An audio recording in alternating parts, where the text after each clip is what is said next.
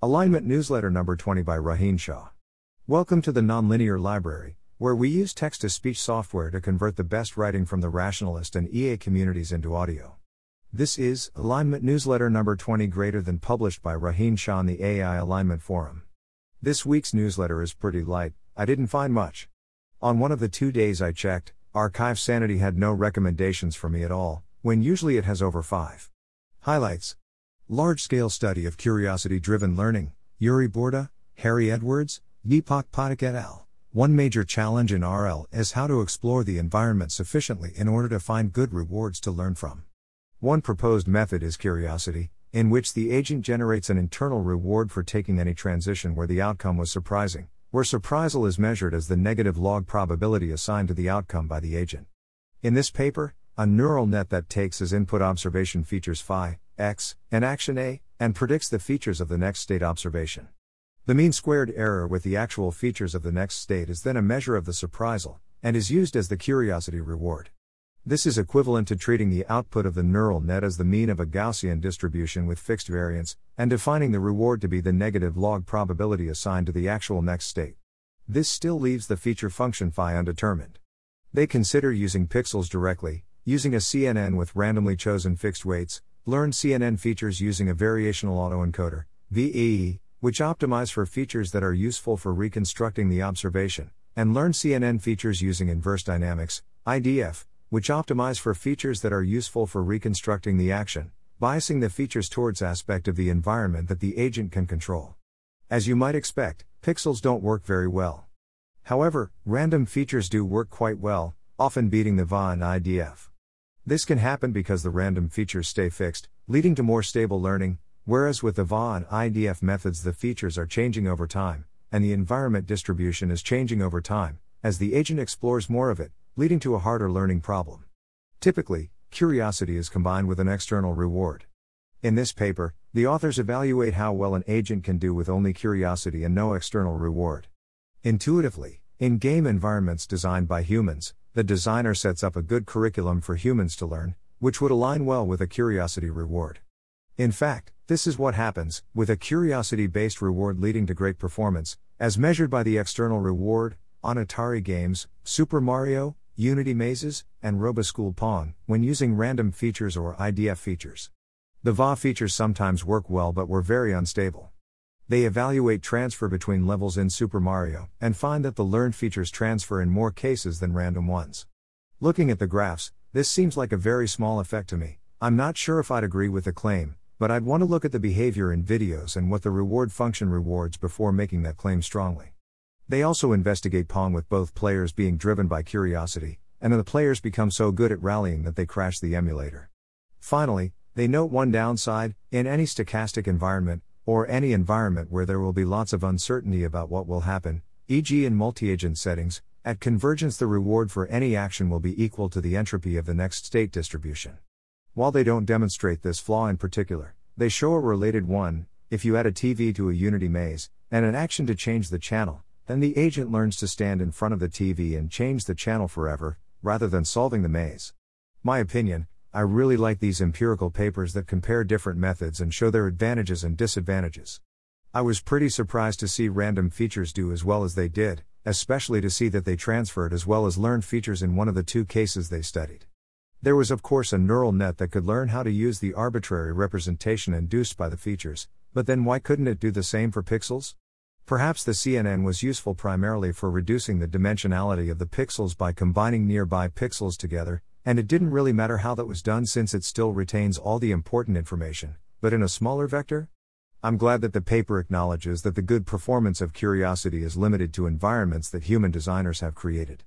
In a real world task, such as a house cleaning robot, there are many other sources of uncertainty in the world that are unrelated to the task, and you need some form of specification to focus on it. Curiosity alone will not be enough.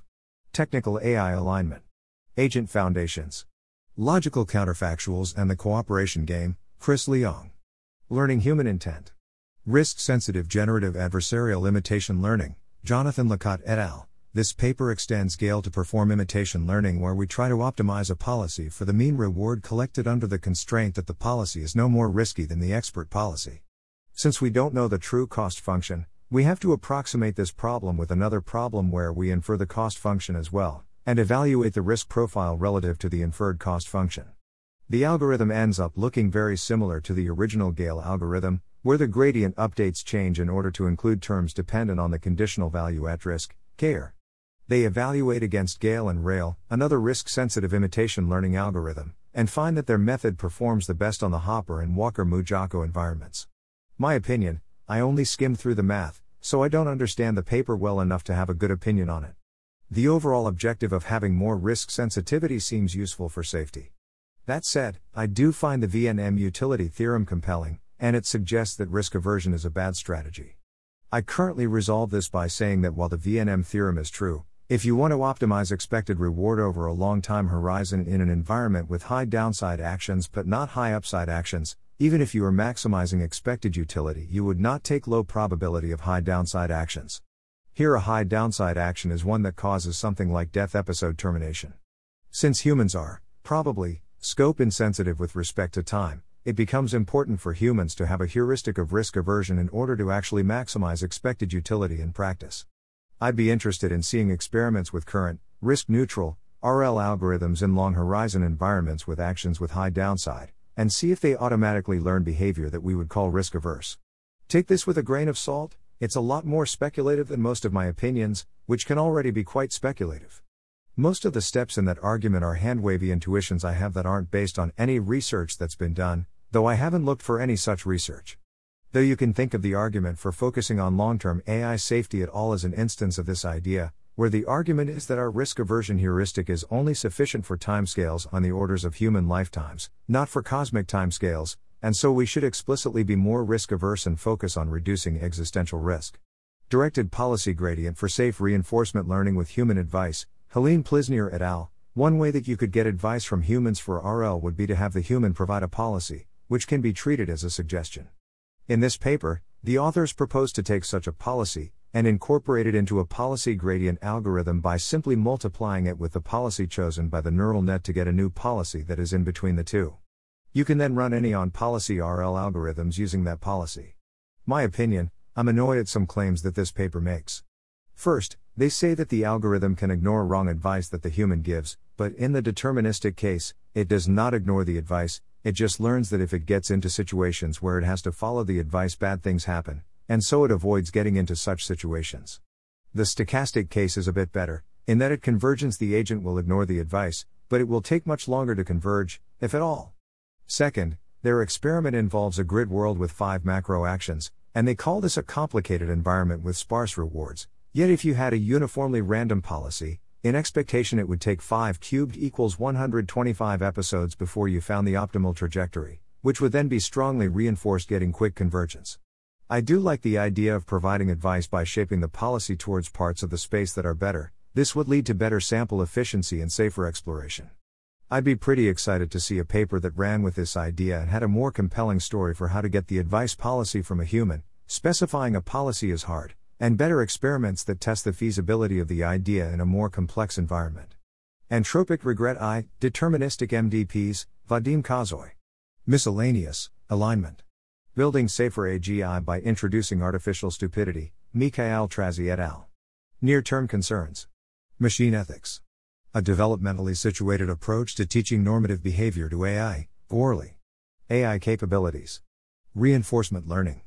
Large scale study of curiosity driven learning, Yuri Burda, Harri Edwards, Deepak Pathak et al., summarized in the highlights. Applications. A major milestone for the treatment of eye disease, Mustafa Suleyman, DeepMind's partnership with Moorfields Eye Hospital has resulted in an AI system that can recognize features of eye disease and recommend treatment. Interestingly, in order to get interpretability, they train two networks instead of one, where one predicts the features of eye disease for all of the tissue, e.g., hemorrhages, lesions, and irregular fluids, and the other then makes a recommendation for treatment. This required them to label a subset of the dataset with feature markers in order to train the first model.